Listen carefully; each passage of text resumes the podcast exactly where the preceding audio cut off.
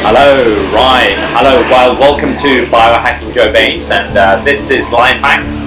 And uh, I have here Katie Haggis. Uh, we're in Scotland, so she has a perfect name. I presume she's half Scottish as well. and uh, so we're, we're going to talk about life hacks. So, uh, so how have you? Do you want to tell us about your show first? Sure. I'm in a show that is actually uh, it's called Watching Glory Die, and it is written by Judith Thompson, a very famous Canadian playwright, and it is about segregation in in our broken penal system. So it is uh, basically myself, the mother, and the inmates, just the three of us. It's a 70 minute show in the ballroom of the assembly rooms. And it moves pretty quickly. There's some lightness in it, but essentially this show, this changed the laws of restraint in Canada. Uh, this very case, it's based on a true story about Ashley Smith, who was a young girl incarcerated at 14 and then eventually segregated and went into federal prisons by 18 and um, killed herself. It's a very sad story. While guards were ordered to not, you know, it's it's a very sad story. I'll let you see the play, but that's what it's about. And what year is this supposed to be? It was in 2007 that uh, Oh, it actually then. killed herself. Yeah, and and to we we place it. We don't use her name, and we but we do use the story, uh, and we place it in 2018. Okay. You- You're from Canada, right? And That's there's- right. You Yeah. know, you've heard of Jordan Peterson. That's right. He's a yes. massive. Uh, He's he's a, a tour de force He is a world. tour de force right now in the uh, yes In the world. in the Forget- world forget in Canada. the world. No, Forget that's right. Yeah, yeah. forget Canada. It is Uh, bigger than that. Yeah. Yeah. So what are you what are your views on Jordan Peterson? I'd just be curious because I follow. Uh, a lot of what he says rings true for me Does it? Yes. because he seems to have a massive men following. He does. I think he does. Um, I think he's protecting the right. Actually, Scotland penned this in the 1700s about um, freedom of speech, and that is my understanding that he is not. Um, that he is trying to protect uh, freedom of speech. Yeah. Is my is my take on it. Primarily because I know that a lot of people think um, that he's not following a certain code. He's not. He's not using politically correct terms. He's refusing, in some cases, to identify um, certain people that are transitioning. For example, their their sexuality or their um, gender. But I actually don't think it is because he doesn't believe that that uh, is what he should be doing. I think it's primarily because people are telling him what they, what to say, and Yeah. that is in fact his yeah, that is in fact his uh, Stance, yeah. stance, Yeah. from what I understand. So in some ways, I would say, you know, we need somebody like Jordan Peterson to protect the rights of free speech. I mean, I, I like his thing on um, self-identifying, Right, where somebody right. can say, "I'm a man" or a woman, Right. uh, and change their gender whenever they want. So I do a joke on that. Um, I play with the audience on that, and at the end I say, I also uh, self-identify because I think it's important. I self-identify as a white supremacist, uh, so, which gets that reaction basically. It's that reaction, So, sure. it- which is really good, yeah. Uh, so I play around with the audience trying to see if I can get a reaction from them.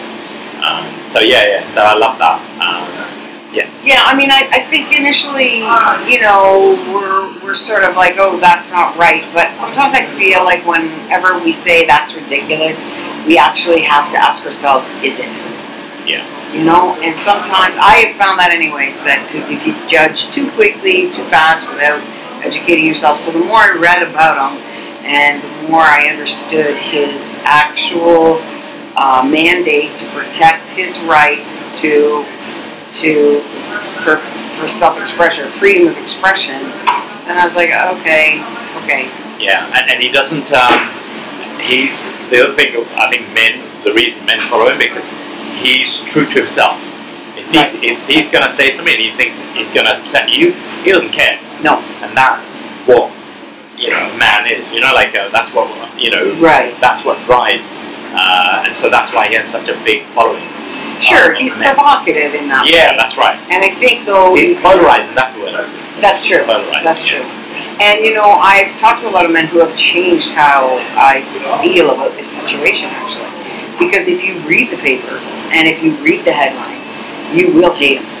Yeah. and you will think that he should be uh, taken out of the system, the educational system. But it's it's uh, actually deeper than that. And um, yeah, so I can't say that I, I am totally against him. Sorry, I just dropped the wedding ring I use in the show. Okay. So I'm really not married, but I, I, I often forget to take it off. So everyone in Scotland thinks I'm married, Uh, excellent. hey, which is fun.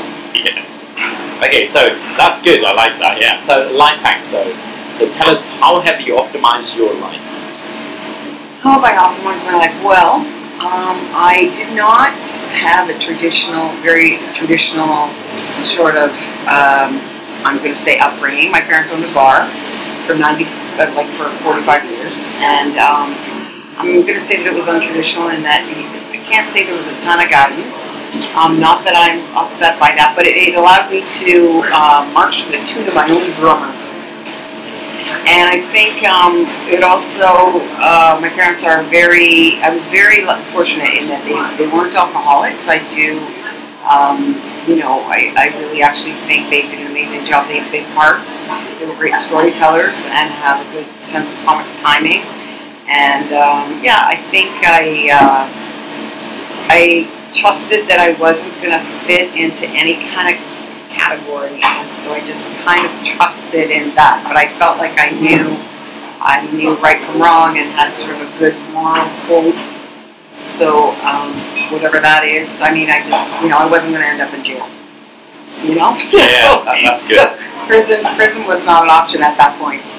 Uh, so yeah, I feel like I trusted my instincts and did kind of what I wanted. Did you have like a morning routine or, or a routine before going on stage or? I yeah, I certainly have a pre-show routine. I didn't, um, you know, and when I say this, I mean I didn't. I'm talking from you know the time I got out on my own. Basically, I had no real discipline, which was a drawback because there's a lot of freedom within structure. And uh, growing up the way I did, I didn't have a ton of structure. So what I had to learn was um, to structure myself a little bit, to give myself some, and that translates. After I went to theater school, I think that made a big difference. I learned, you know, before theater school, I sort of felt like I was in a movie Yeah. all the time. I was on the outside looking in at my life. And when I went to theater school, that changed all that. It um, it taught me that I needed to be clear in who I was, so that I could play other characters and have someone to come back to. So there's a rule in theater school that if you if you can't come back emotionally, you need a therapist, not a director. Yeah. It also taught me to listen, and it taught me to do something, to put my focus on what I'm doing, so I become more myself in the process. And um, that's why you see musicians with their face kind of all screwed up because they're focusing on their music. And uh, once I started to do things and put my focus on what I was doing, A, I got more things done, and B, I was able to become more myself in the process. Okay. And then do you have any kind of morning routine? I do now, especially when I have a show. Yeah. Um, so I was trying to work out and swim and stretch and do those kinds of things before workout, but I think the show in and of itself is a workout. It's not a physical thing; it's an adrenaline thing. So what I do do is I make sure I meditate. I come up the hill. I'm sharing an apartment with two other kids. Basically, they're young. So I come up the hill before them. I meditate in the lobby of the space. It's okay if there's distractions around. The whole point is to listen to your breath and kind of get grounded. And then I read over the script and I warm up my voice. I do scales and um, and then I feel like with that little bit of physical, just to get up the hill and stuff and do a little stretch and stuff, I'm kind of good to go. It's about kind of not caving and getting scared out there. Okay. Yeah, for me. Yeah, yeah. Um, what do you What do you think? What do you think you've learned? What do you think in your life that could be useful to others, like somebody else starting out uh, In in, in wanting to do this? So I think it is, like I said before, uh, you know, a lot of people don't realize that acting is about listening. It's listening to each other on stage. Um, it's not about sort of taking up the space and becoming the center of attention. I know sort of a lot of people feel that acting is a very self-absorbed business, and I think it's a celebrity, you know, saturated situation. Yeah. But you actually have to do things out there. So if you're the doctor, you have to take the pulse, or you know, if you're um, waiting for a bus, you're an actor in waiting. So you actually have to do a few things that. Uh, so I would suggest that um, you get some training. I, I, I, it's not something actually that you can wing for very long.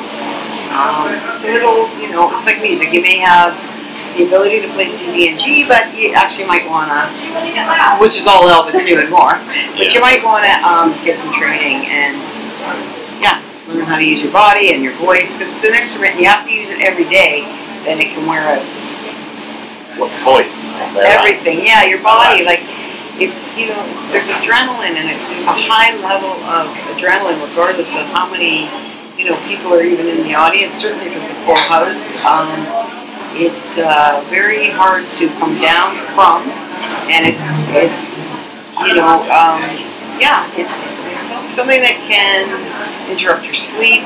Um, you know we can be hard on ourselves when things in live theater go wrong, and they do because we're human and no one's perfect. Um, I think we can be really hard on ourselves, and we're working together as a team, and we're trying to put together an ensemble of sorts. Yeah. So you have to work with each other. Yeah. Okay. And is this the first show you brought into Edinburgh? Very first show I've ever been to uh, was in Edinburgh. I did a show at um, uh, Canada House in England, in London. Okay. And I was a very, a friend of mine, Rick Land, wrote, and I was, uh, that was my first introduction to the media and doing a show in the UK. So this is my first though in Edinburgh, and certainly my first here at the Fringe Fest. What is Fringe Fest? Okay. In London, I live in the Docklands, Yes. and I live in an area, just a very small area called Canada Water. Oh, And the reason it's called Canada Water is because in the old days, because it's a dock, uh, docklands, Yeah. um, the wood that used to come from Canada used to get unloaded at that point, interesting. and so Yeah. that's why they call it Canada Water. Okay. So yeah, so I live in Canada, really. Yeah. there you go. You're Yeah, Canadian. yeah, half Yeah, Canadian. love There love you it. go. Yeah. And, and what are some pivotal moments in your life that made you grow or led to an epiphany? Um, going to theater school was very pivotal for me. I was 30 years old. Um, I couldn't sort of make a decision on what I wanted to do before then.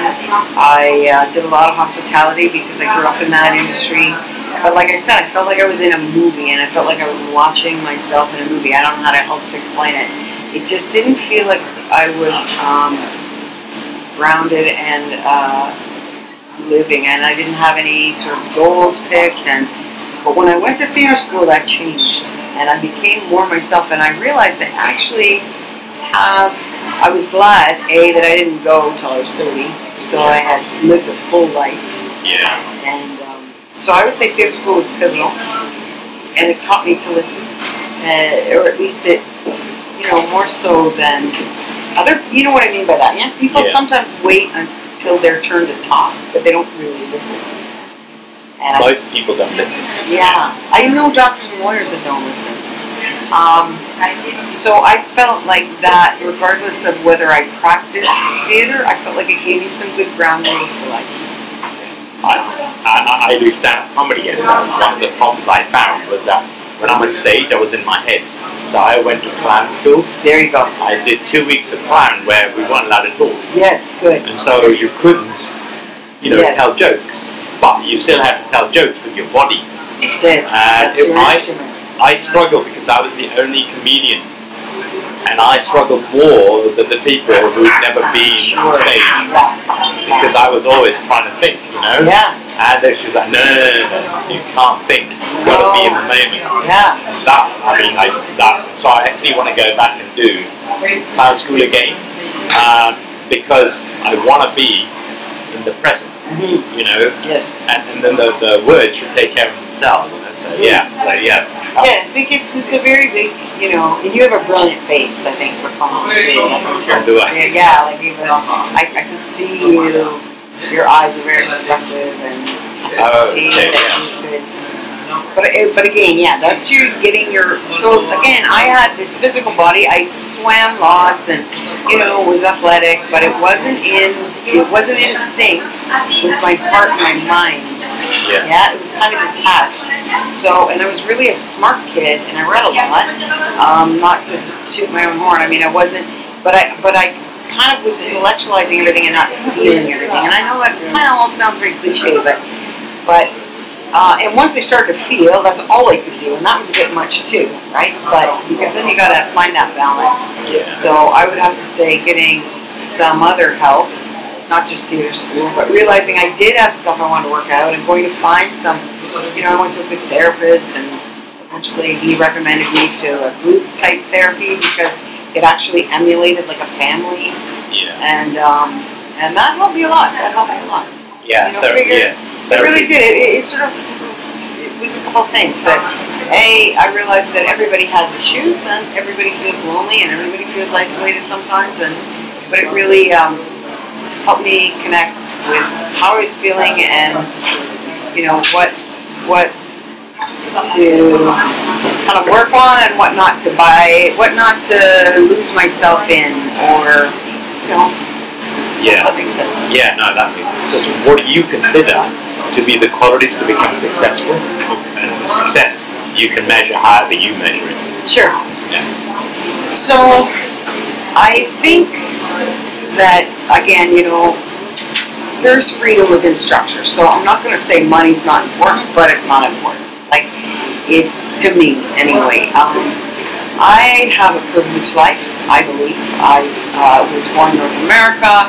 I am, you know, I don't have the same struggles as my friends who are are um, not white. I, I don't, it's not, you know, I've been fortunate. I have a good set of teeth and, you know, I'm healthy. Um, that said, I think I, um, I think that what's important is generosity. Um, and not to a fault, but You, you, you can you can take the seat. Yeah. yeah, yeah, for sure, yeah, yeah, absolutely. There's no room at the Oh, back. no, that's yeah, all yeah, right. no, no, please. Yeah.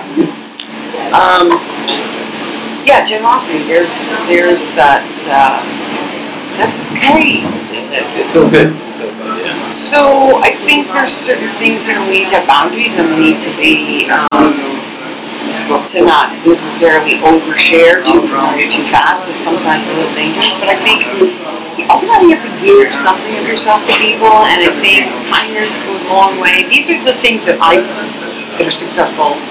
I, I find people like those successful traits of when uh, people are kind and when they can be considerate of others and generous and and help other people and uh, I, I think that, that makes for a successful life.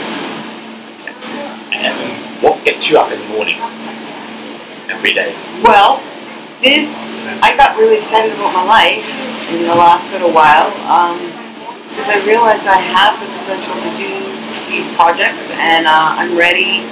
You know, I'm I'm 107 years old, but so it's taken me a long time to realize it. But I, I feel like I'm ready to really start listening to my instincts and to start writing more and to trust that I'm on the right path and. Uh, Sure. No, that's all right. That's okay. my dear. all right. No, no, it's fine. That's absolutely fine. We Yeah. were just talking about kindness, so Yeah. yeah, we're don't worry about a thing. With an extra line, you know, when you're doing it. Yes, we'll Yeah. tell you. No, no, no, of No, it's not. fine. It's So somebody just took that little little um, camera there. Thinking That's all right. We're okay. So, okay, where were we? Oh, Um, but what gets you up in the morning? Okay, what gets me up in the mornings? I'm excited about a few projects I've got to go, and uh, and I have a feeling they're going to work. And after being here for a month and touring around the city and and thinking about and making some notes, I I think I'm on the right path. Yeah, without get, getting too much into it. uh, you know. Wh- Where are you going after Edinburgh? Are you going to go I'm going to go back home, and Okay. I co- actually coach really fast ten year old swimming. And so um, I coach te- fast ten year olds, and then I coach uh, a couple of other groups, and I and I I really enjoy that job. It's been five years in the making of the schedule for it and learning all about uh, how to do it. And so, what I'm grateful for is that it allows me the flexibility to do more writing in the meantime and auditioning. And um, so, I'm gonna get some projects done that I've been working on for a while, but they're ready to wrap up. Okay. Alright. And then what are you most grateful for in life? Wow, I'm most grateful for uh, my able body. Okay. How, how old are you, by the way? I'm 58 in September. I'm 57.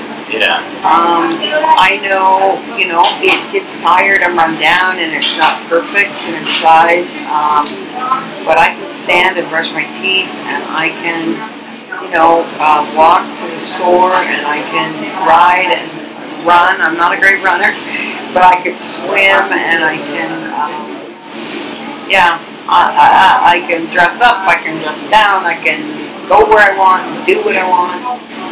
And, and there's so many people who are not given, who don't have that luxury. Yeah. And I really feel that that's, every day I I have to be thankful for that. Okay. Good, because what I do is every morning I get up, I I look at yesterday and look at what three things am I grateful for yesterday. Right. Um, and there's a guy in India called Sadhguru, and he says the most important thing when you first wake up to be grateful for is that you woke up. That you woke up. Yeah. Brilliant. Yeah, no, I think that. And that your little soul was sort of guided through sleep. And then, you know, in some way that, yeah, you weren't hurt or interrupted or, you know, like that in some way. I, I always find that kind of amazing.